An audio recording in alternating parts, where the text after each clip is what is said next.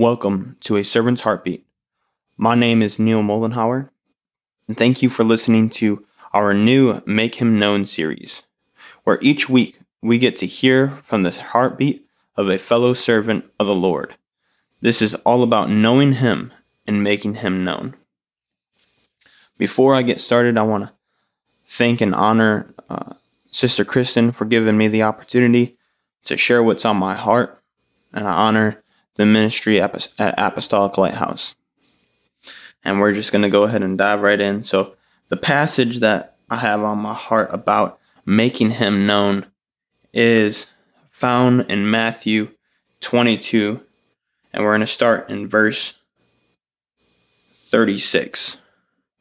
Matthew 22, starting in verse 36, and the scripture says, Master, which is the great commandment in the law? And Jesus said unto him, Thou shalt love the Lord thy God with all thy heart, and with all thy soul, and with all thy mind. This is the first and great commandment. And the second is like unto it Thou shalt love thy neighbor as thyself. And so we've all heard this commandment many times through preaching, Bible study, and in Sunday school about loving our neighbor. And th- there's a an underlying in this and understanding in our Christian walk that our main focus is the Lord and the purpose of the Lord, but in our purpose in the Lord, we find serving others. And that's where my heartbeat for God is. It says to love the Lord thy God with everything that we have. And like this to also love our neighbor as ourselves. You see, there's a, a vertical relationship that we must have in line in order for our salvation to be true and, and whole.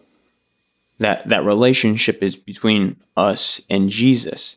Your relationship with God is number one. Above all, our relationship with Jesus Christ comes first. Our second relationship is with others. That's our horizontal relationship. And if we neglect to, to take care of this horizontal relationship, then we, we can't minister and we can't be effective in the kingdom of God. And if we don't have our relationship straightened out and, and flowing good with others, in the kingdom of God and outside of the kingdom of God, then our relationship with the master is also going to lack. It is a, a double-edged sword, if it would if I can call it that, that if if we neglect our horizontal relationship, our vertical relationship is going to lack. And there's going to be a hindrance in our relationship with God. Same thing, if we neglect our relationship with God, our vertical relationship, we're going to see a hindrance in our relationship with others. And that's why this scripture sticks out so powerfully for me is that we need to first love the Lord and then also love others. You see, God didn't give us the Holy Ghost just for us to say that we have the Holy Ghost and just for us to be saved, but no, He gave us the Holy Ghost for us to have power. In Acts 1 and 8, it says, But ye shall receive power after that the Holy Ghost is come upon you, and ye shall be witnesses unto me both in Jerusalem and in all Judea and in Samaria and unto the uttermost part of the earth.